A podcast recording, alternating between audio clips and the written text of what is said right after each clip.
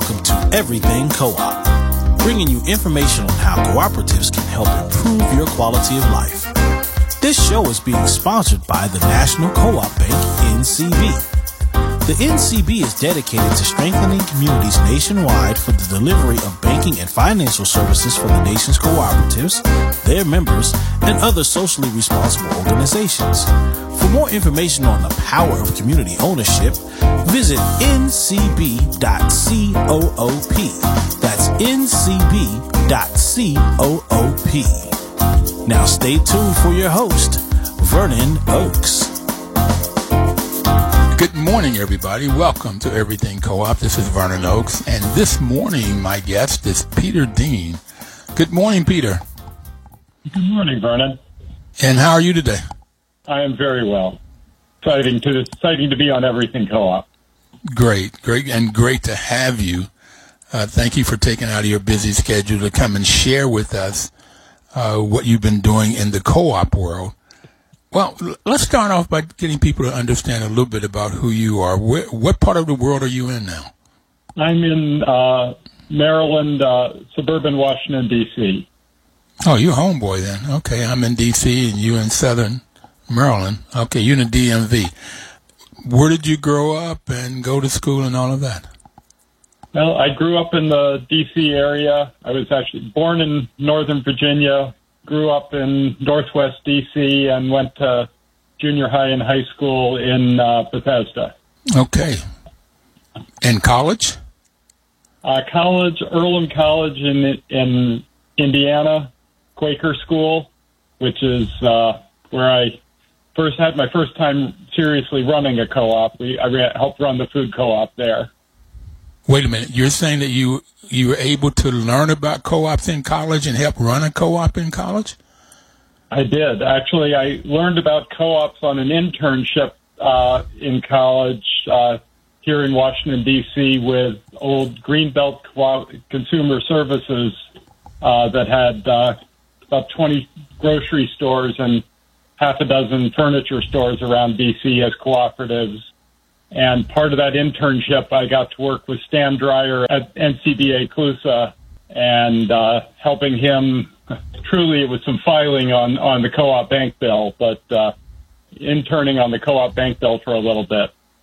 And so the co-op bank bill is National Cooperative Bank. That was correct. Back yeah. then, they were trying to get that bank up and get it passed through Congress.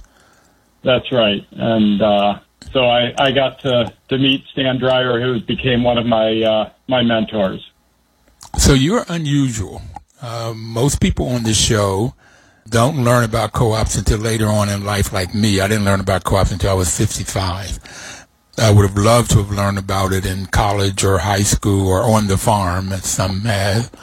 Okay, so you, you got to learn about co-ops in college and you said you were able to work in a food co-op. What did you do early on in that food co-op? Well, in college, it was a full volunteer co-op, so I was one of the the managers, and so we did everything. Yeah, everything from bookkeeping to uh, putting the food out, or ordering it, staffing the store. We had a lot of volunteers help staff the store, but we did most everything else. So when you say you do you want to learn about running a business, get into a food co-op in college and you can you can do everything. Okay. yeah. How did that did it interfere with your studying? That seemed like it's a Not big load. No, actually, one of the things I, I took a computer programming class, which back then was punch cards, just to show my age, and uh, what I did was designed a little bookkeeping program for the co-op. So I was able to integrate it into my studies and, uh, I was an economics and peace and conflict studies major, so it, it fit in pretty well. Peace and conflict. Okay. Economics and peace and conflict and learning about a food co-op and how to manage it. That's exciting because most people don't have that. So from going to a food co-op in college and Stan Dreyer, the National Co-op Bank has a um, an award called the Stan Dreyer Spirit of Co-op Award in honor of his name. Uh, he, Yep. he he did a lot. So it, you know, I I kind of envy you to be able to work under him and have him as a mentor in this whole co-op world. Phenomenal. Yes. Okay, where did you go from food co-op in college? Well, what my first job out of college was running a, co- a food co-op in Milwaukee, and uh, while I was in Milwaukee, I also helped set up a scattered site housing co-op, which was my first introduction to uh, the housing co-ops. And the crowning thing I did in Milwaukee was we tried to set up a cable television cooperative for the city. Wisconsin is co-op country, so actually the law required a consumer cooperative cable television franchise unless overruled by a supermajority of the council. And unfortunately, Time Warner came in and legally bought the council, and uh, we didn't get it. But uh, it was really exciting to to build that coalition, even though we didn't quite get there. Okay, so you learned a lot though. I at a did. ver- very early age about how it works. Scattered site housing co-op. Yeah, what, we- how was were that, and how, what, what role did you play in doing that? Well, mostly I was an active member. The co-op bought old houses, most sort of Victorian era houses in the inner city in Milwaukee. Sort of the the biggest house in the co-op, uh, which was probably the first house I, I believe, was an old leather millionaire's mansion. But the house I lived in was was more modest, and all the houses were in lousy shape. But back then, interest rates were through the roof and uh, there was a federal 3% loan program to repair houses for affordable housing. So we were able to fix up the houses very inexpensively with that. And we probably had, I don't know, probably 25 or 30 houses and then ended up, after I, I had left, they got some small apartment buildings as well. But it was all within walking distance in the same neighborhood. Okay, so your food co-op, which is a consumer co-op, your housing co-op is consumer co-op, and cable TV is consumer co-op. Okay, You're seeing a theme. Um, where did you go from Milwaukee and all of its excitement? Well, when we didn't get the cable franchise, I decided to apply to business school and ended up at Duke University as their their uh, token liberal. I joke that one of my best friends, uh, Mark, was uh, who'd worked on Reagan's campaign, was the next least conservative guy uh, on campus. But it was uh, it was a really interesting time. I think you have an MBA as well, and it's co-ops are not necessarily the traditional thing to do with an MBA, but that was uh, that was what I was looking to do with it. Come on, hold on, Peter. You said not necessarily. My MBA, there was no conversation about co-ops. I knew nothing about co-ops in the business school. It was all capitalism, all return on investment. Every decision was what gives you the greatest return for the shareholder.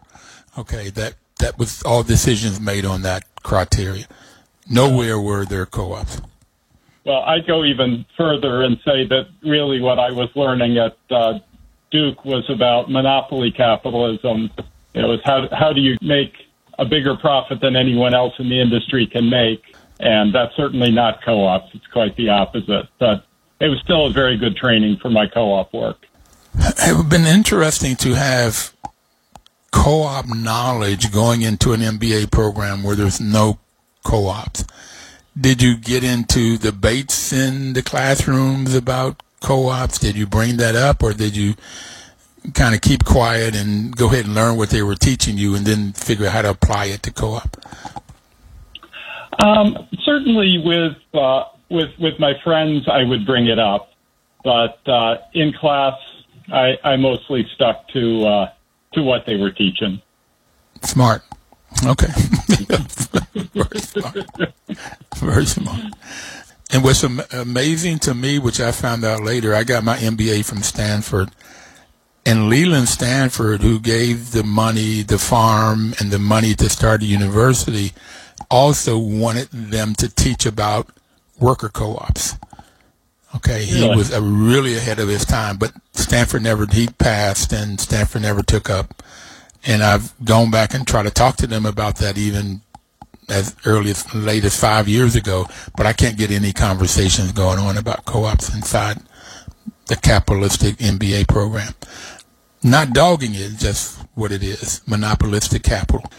Okay, sir. So you you at Duke after doing a scatter site housing co-op and working on a cable TV co-op and doing a food co-op. Where did you go after Duke? I went to the Cooperative Housing Foundation, which uh, had developed about 60,000 units of HUD co- housing co-ops around the country in the 50s and 60s and 70s until Reagan had shut down the, the HUD co-op programs. And they were trying to figure out how to continue doing something in the U.S. And I helped build a a project out in Aurora, Colorado, outside Denver, which was really their last uh, their last co-op project. It was called Twin Pines Village, which I think ended up later converting to a uh, a condo association. But uh, that it was it was still a very interesting time. Wally Campbell, who you may know the name, he was one of the founders of CARE, which people don't know stands for Cooperative American Relief Everywhere. CARE was is set up as a cooperative, and he was he was one of our board members and a wonderful man, really generous with his time, and uh, so we we did some interesting work. They were shifting mostly to working on housing cooperatives internationally. So they were doing a big project in Central America. So I I worked on financial modeling of a banking system for cooperatives throughout Central America. So that was fascinating. Was this Cooperative Housing Foundation, was Roger Wilcox associated with that at all? Yeah, Roger was, and uh, yeah, it was, uh, it was interesting. There were folks from all, of, all over the co-op world uh, on the board, credit unions, nationwide insurance, um, the rural electric cooperatives, and, and Peter, we talked about your history. It, it's great. We're going to take our first break, and we're going to come back and take it from Cooperative Housing Foundation to today, what you're doing. We'll be right back. Please don't touch that dial. This is WOL News Talk 1450 AM and 95.9 FM 959. Welcome back, everybody. This is Everything Co-op. My name is Vernon Oakes, and Mr. Peter Dean is our guest today.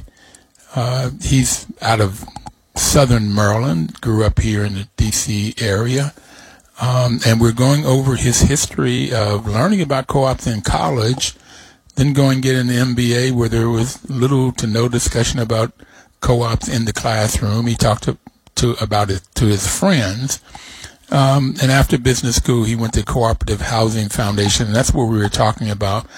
Um, I had mentioned Roger Wilcox because you mentioned Stanley Dreyer as your mentor.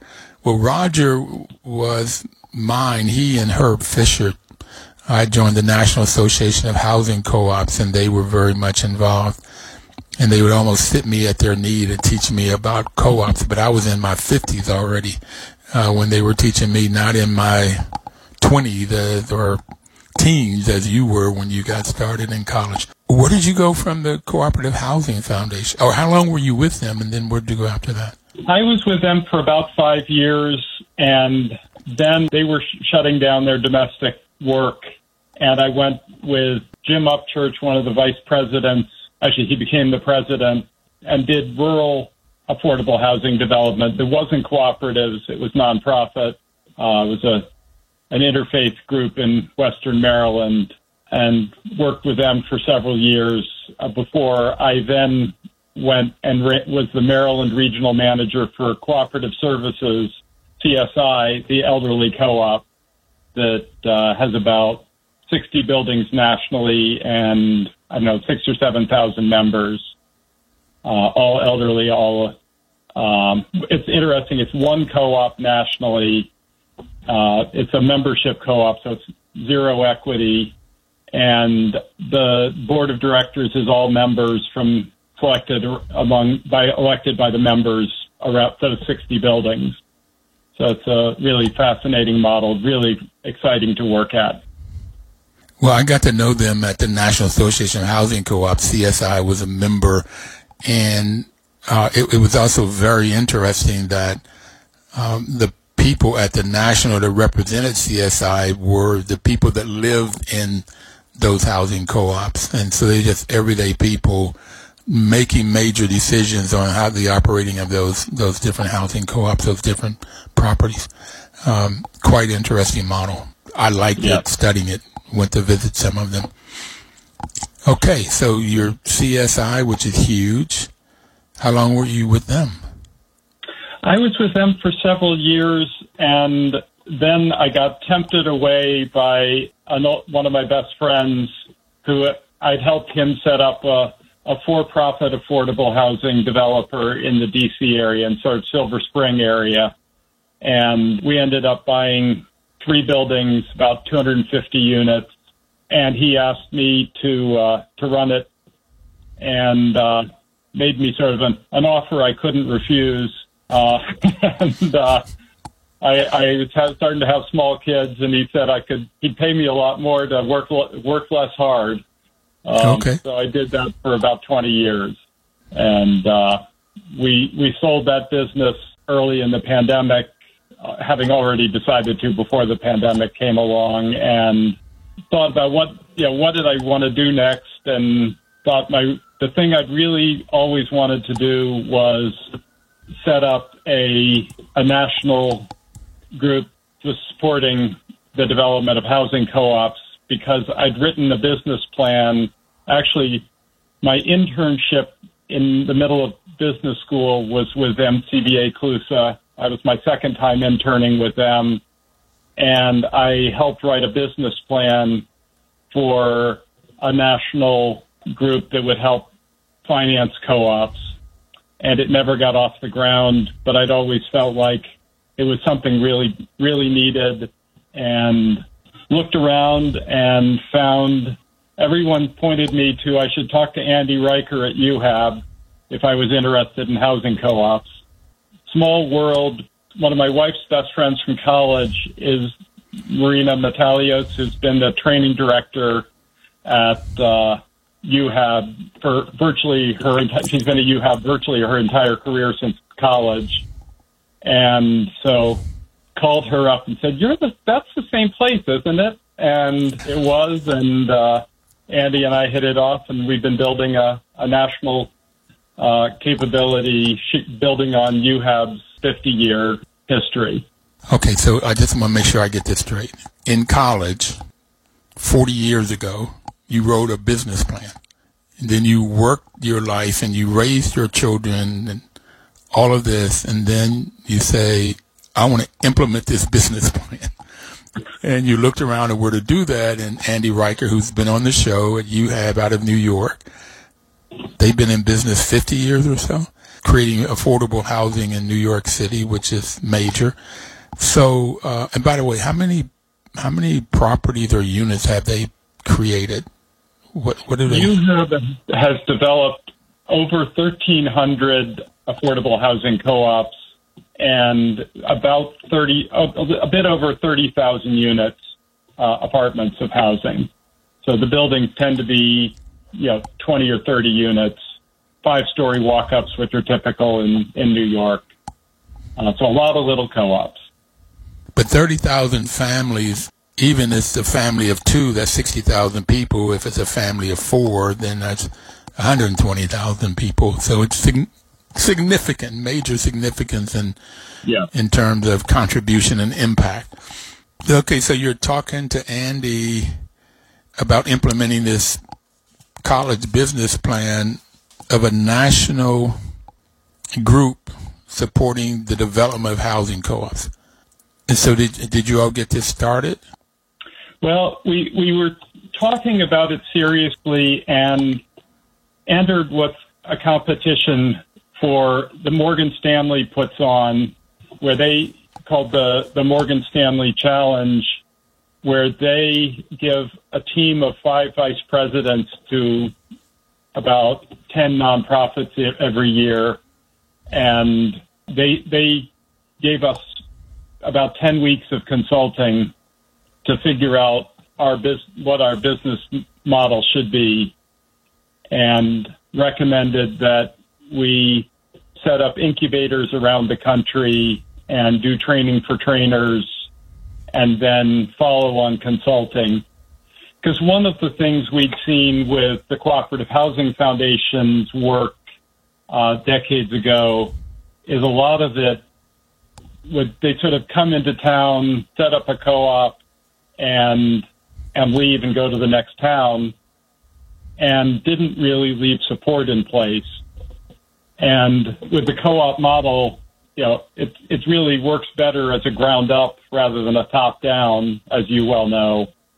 And so our our plan is to put on these incubators, which really train local people to develop housing cooperatives, and also still be there to keep supporting the co-ops, because that's we've seen in New York that that's really a key piece.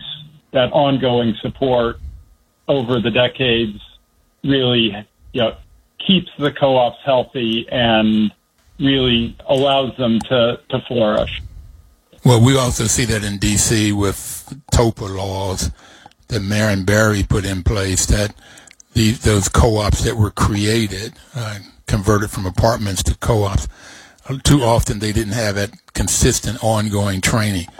And 30, 40, 50, 60 years later, they would be in bad shape uh, maybe physically, uh, the governance, all kinds of different kinds of things because they didn't keep up with that training.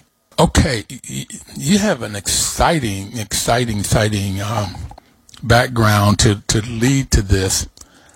What are some of the lessons that you have learned that you are able to put into these incubators? Can you give me one before we take our next break? Sure. I think know, one of them is know, the, one of the huge benefits is what we call pocket equity. Know, these are limited equity, so they don't get a lot of uh, money when they sell it, but people are able to really, yeah, you know, have money for their during their lives as they stay in the co-op, and that that's really one of the huge benefits of of being a member of a of a housing co-op one of these limited equity housing co-ops. Um, so you call it pocket equity? Yeah, that it's it's not the equity you get when you die, uh, when you sell the house. Uh, it's it's you know, money you have all along the way to raise your kids and uh, get an education. I, um, I think that's a, a, toy, a, a term uh, Andy uh, Reicher coined. I like it. I like it a lot. All right, we're going to take our second break, and I would like to come back and talk about some of the other lessons that you have has learned in their 50 years of creating affordable housing in New York, and then how you're applying those lessons to these incubators, and were you having incubators? So we have a lot to talk about. We'll be right back. Please don't touch that dial.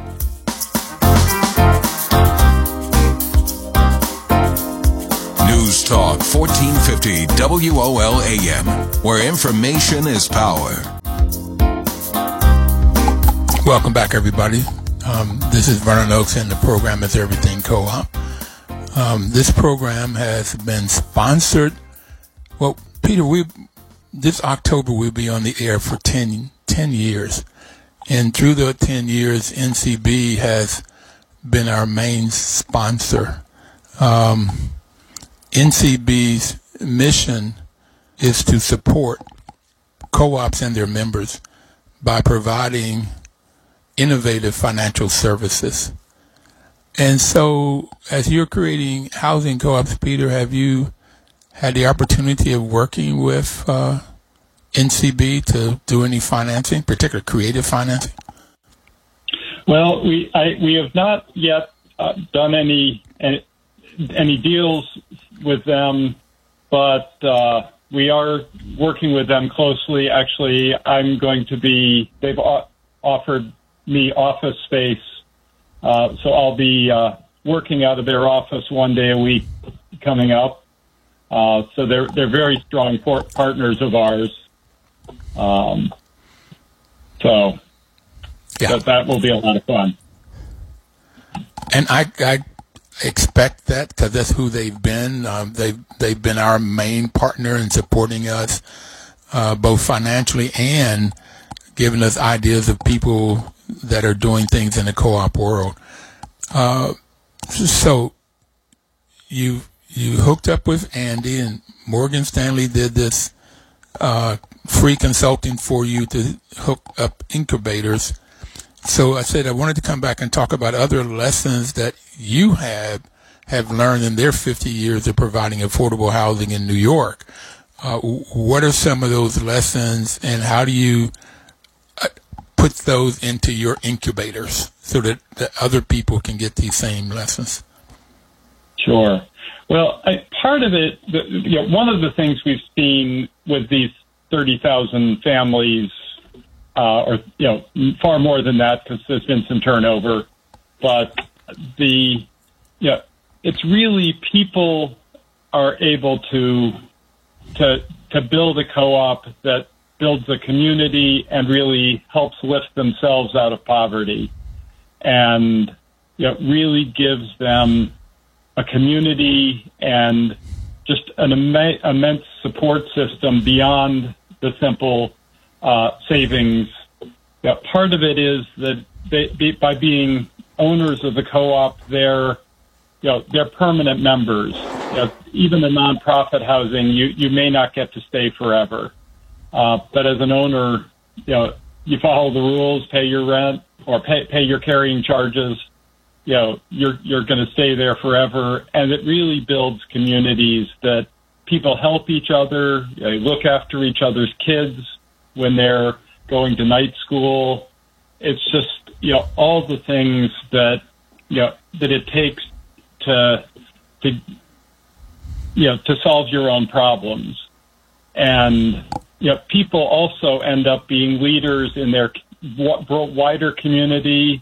You know, in New York City, there's a, lot of small school boards, and you know, there's a statistically improbable number of co-op leaders who are on their local school boards, for instance, and um, you know, that's just yeah, and people's health improves.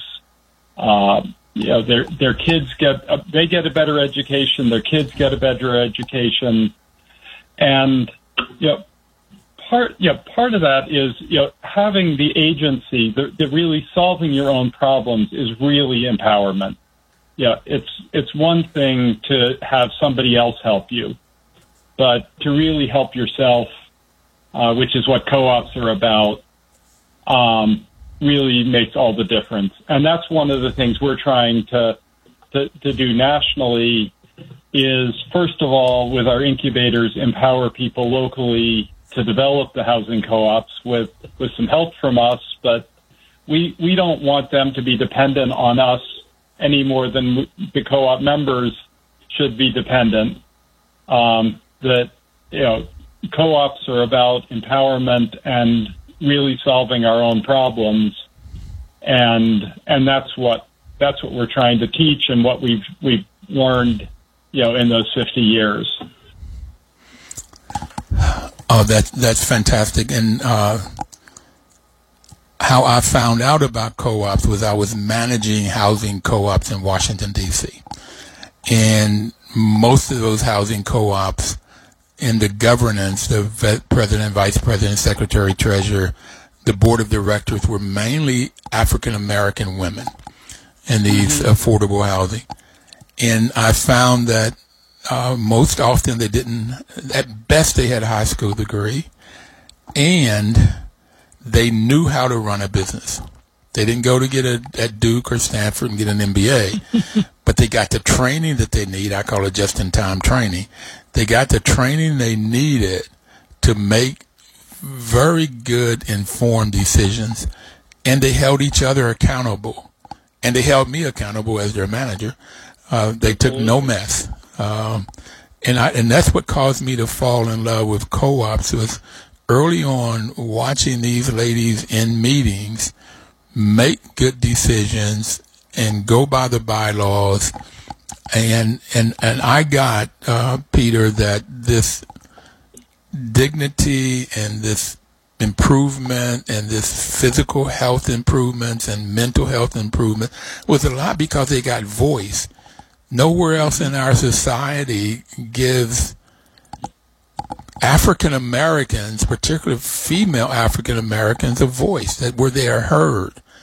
In this case, in their community, they're heard, and they would then go get on the board of directors of the the school board, or run for city council, or run for whatever else there might be, or start a food co-op, or whatever else they expanded. And one yeah. lady, and she turned out to be a German. Uh, who had married a man during World War II, an African American, and she, they raised their three children in a co-op, and they all had either law degrees or medical doctor degrees, and she said that was her wealth was through her children. And you call it pocket wealth. Yes, there's a lot of wealth that these co-ops help to bring. Um, so now you're you're doing this taking these lessons that you have learned, that I learned, and different people learn, like like the Roger Wilcox of the world, and you're applying these to these incubators. So where where are you doing incubators now? Well, we we did one in Rochester uh, recently. We've got some scheduled in Chicago and uh, Minneapolis. We'll be doing this fall, and we're we're we're just getting started, so we're we're talking to folks in in LA and Seattle, uh, and I expect in the next year we'll do some incubators there, and then we're also planning to do what we're calling national incubators, which will be open to groups around the country uh, that don't have quite the concentration that uh, something like Chicago does, uh, which they're doing. Really, the city's making a big effort on to support co-ops not every city is. Um, so we want to be able to train uh, housing professionals around the country and community groups in in how to develop uh, housing cooperatives. And some of the people already know something about affordable housing development or something about co-ops. They, you know, one group in Nashville. It's a worker co-op center. They know co-ops, but they don't know uh, housing. So we try to to train people sort of soup to nuts, uh, you know, everything you need to do to develop a housing cooperative and, um, and how to structure it so that it can remain permanently affordable. And that's, that's one of the things that we've seen around the country is pro- close about half of the, of the limited equity co-ops that have been developed in the last uh, 70 years are no longer affordable because of the way they were structured, um, which is a real shame. And uh, so we're trying to teach people, you know, to do them in a way that is truly sustainable. So we found the same same thing here. Um, I was on a task force that uh, um, looked at the affordable housing co-ops and like right now there are 99. And I don't know if I think the number sounds like there were 200s created, some much larger number created. And I had managed a couple of them that the the then board decided to sell them, uh, either to take make them into a condo and sell them, or just sell them outright for somebody else to come in, and then they captured that that money because of gentrification. Uh, yeah. And that's and I, I didn't think they had it until you start reading their deeds and their loan documents. Uh, more often than not, it was affordable as long as they had a loan. That loan was 40 years. After 40 years, they could do whatever they wanted. Some decided to make it, continue to make it affordable, and some decided to take the money and run. So, right now, when we did a national survey of the about uh, 150,000 HUD insured uh, co-op units, only 35,000 uh, remain limited equity because you're exactly right. They were tied, the, the restrictions were tied to the mortgage, and 40 years might seem like a long time when you're starting out, but you and I have both been around long enough to know 40 years comes and goes, and you still need affordable housing.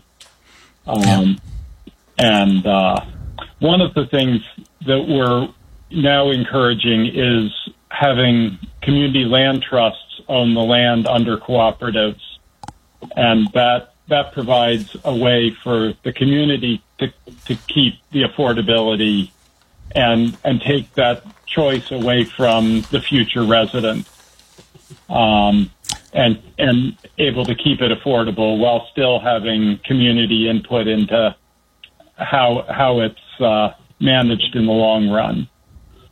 So, what's a community land trust? Year lease on the land. But Peter, what's a community land trust? Community land trust is a an organization that has three, typically three kinds of board members: residents who live in buildings that that are on their land, uh, other uh, community members, typically low income people who just live in the neighborhood, and the third group is professionals who who who are supportive, you know, perhaps lawyers or accountants who can give the board uh, expertise that is is helpful to running the corporation in the long run. But then uh, the, the I, I I, I'm also on the board of Grounded Solutions, which is the National Community Land Trust Association. But the community land trust owns the owns the land.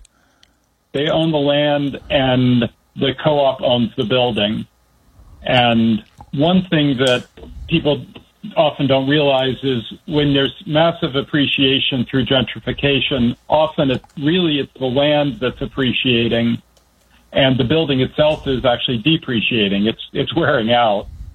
And so the real value long term is the land and you know if we can preserve that for community's benefit um, you don't end up with the co-ops getting sold off and what I, I call a last man club. It's who happen, whoever happens to be there benefits, not the people right. who've built that co-op over the decade. So, Peter, we um, are going to go into our last break. I'm really excited about your your history of all that you have done in, in the co-op world, and I'm very much interested in what you're going to do.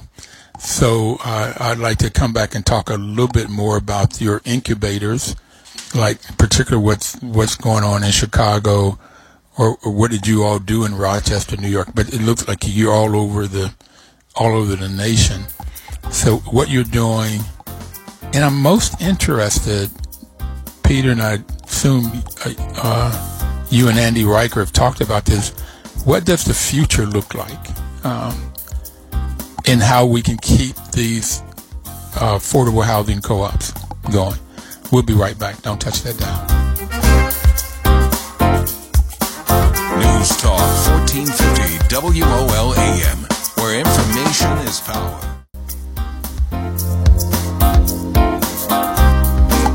Welcome back, everybody. Uh, this is Everything Co-op, and we have Mr. Peter Dean on with us today. And we were talking about incubators um, and they are all over uh, the U.S. in Chicago and Rochester, um, Nashville, Seattle, L.A. in the future. So, what do you do in the incubators? What what kinds of training do you want to impart on people? Well, we we start out, of course, with introducing what is a limited equity co-op and how does it differ from uh, either a nonprofit owner or traditional home ownership with single family or condo. And, and then we go through, you know, how, what, what's involved with developing it in both financing and, you know, land acquisition or building acquisition is of course, you know, we different if it's an occupied building that is converting to a co-op than if you're doing new construction. But we cover both both kinds of, of co-op development. And yeah, a big piece, of course, is how do you make it affordable, which is harder and harder with le- little federal money and uh, interest rates rising. But we are seeing uh, cities around the country and states putting serious money into affordable housing, which is is part of why uh, the choice of where people are calling us to, to help um, is places that do have opportunities for for the money.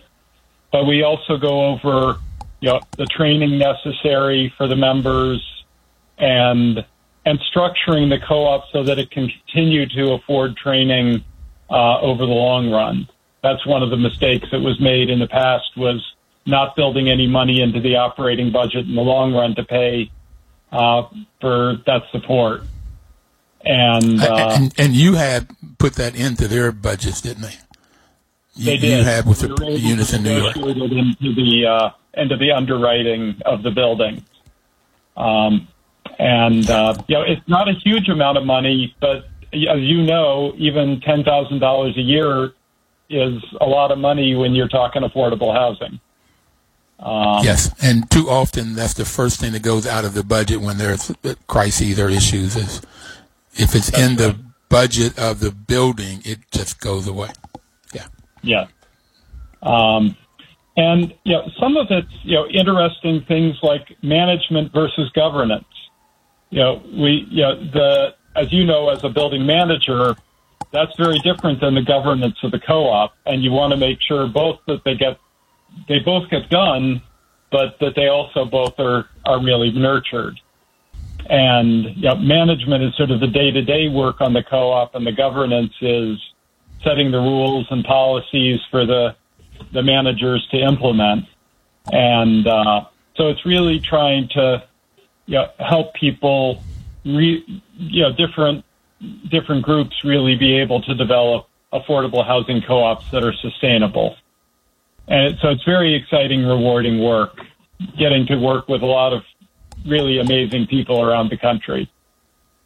Um, you mentioned Chicago, and uh, that's the they, they have a an initiative to build a, a cooperative infrastructure that will support housing co-ops, but also worker co-ops, uh, community land trusts, and a, a notion I'm not terribly familiar with of it's commercial cooperatives. It seems like shopping centers or the like that are owned by the community um, that can be used as a community resource. Um, and so that's one of the, the the fourth piece they're trying to support. I believe there's a group in Chicago that's been working on that um, that I have not gotten very familiar with yet. But uh, Chicago, like DC, has a long co-op history and quite a few housing co-ops.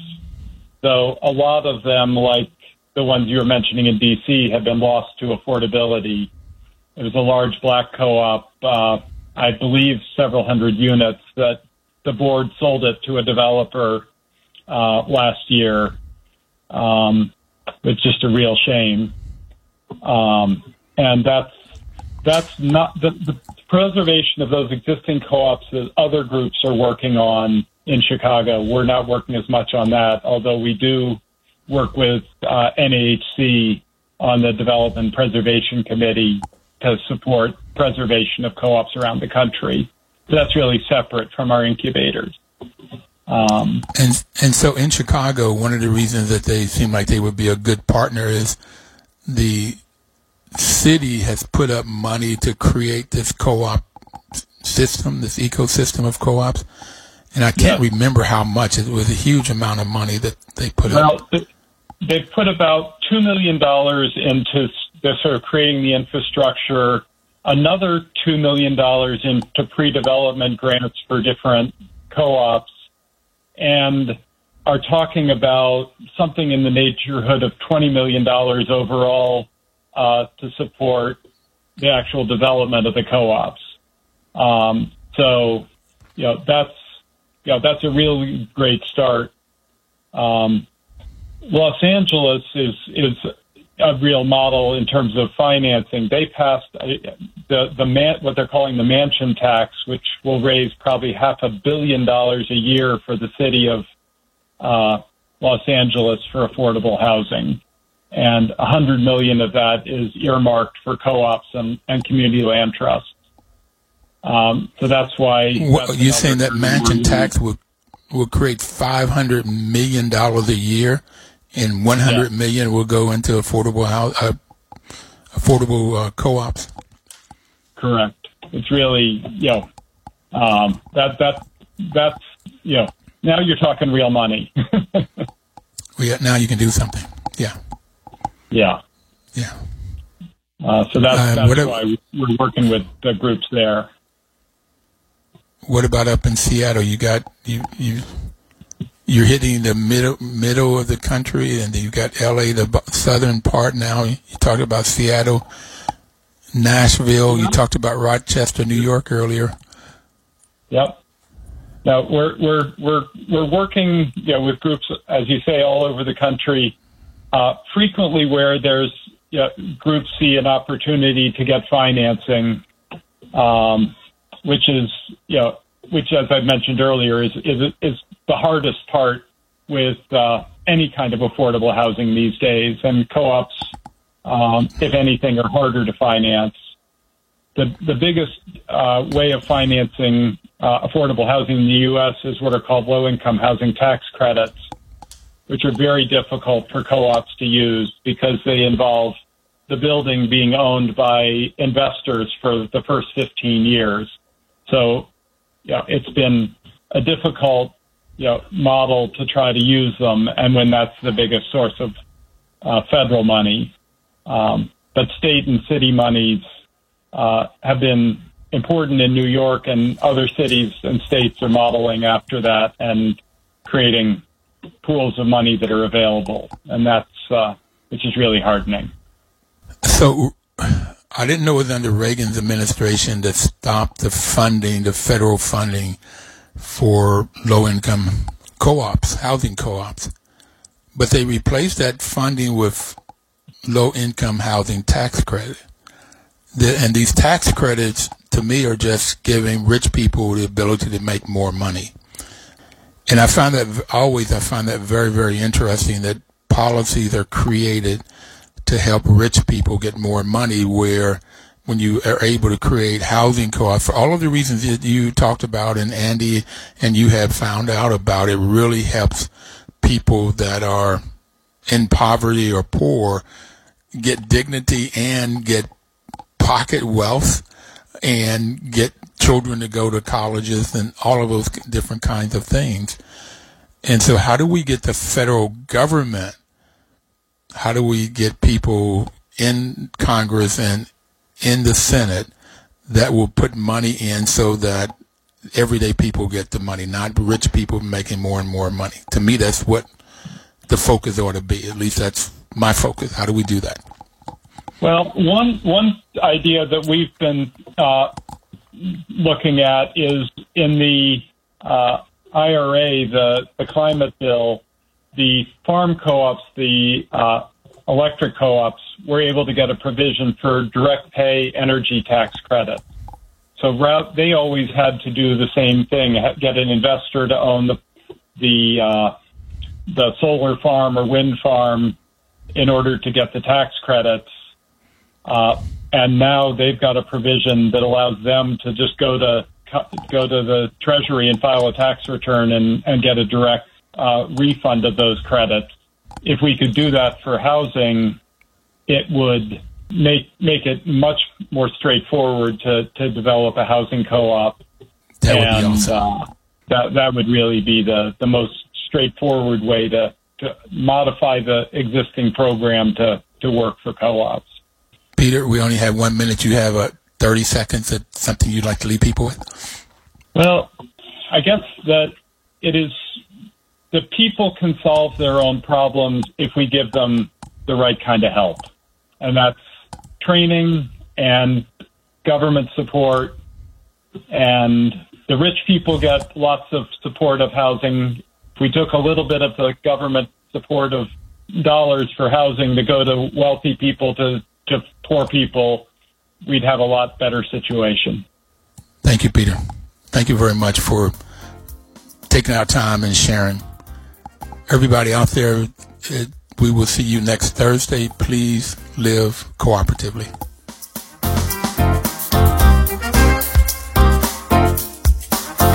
News Talk 1450 WOL AM, where information is power.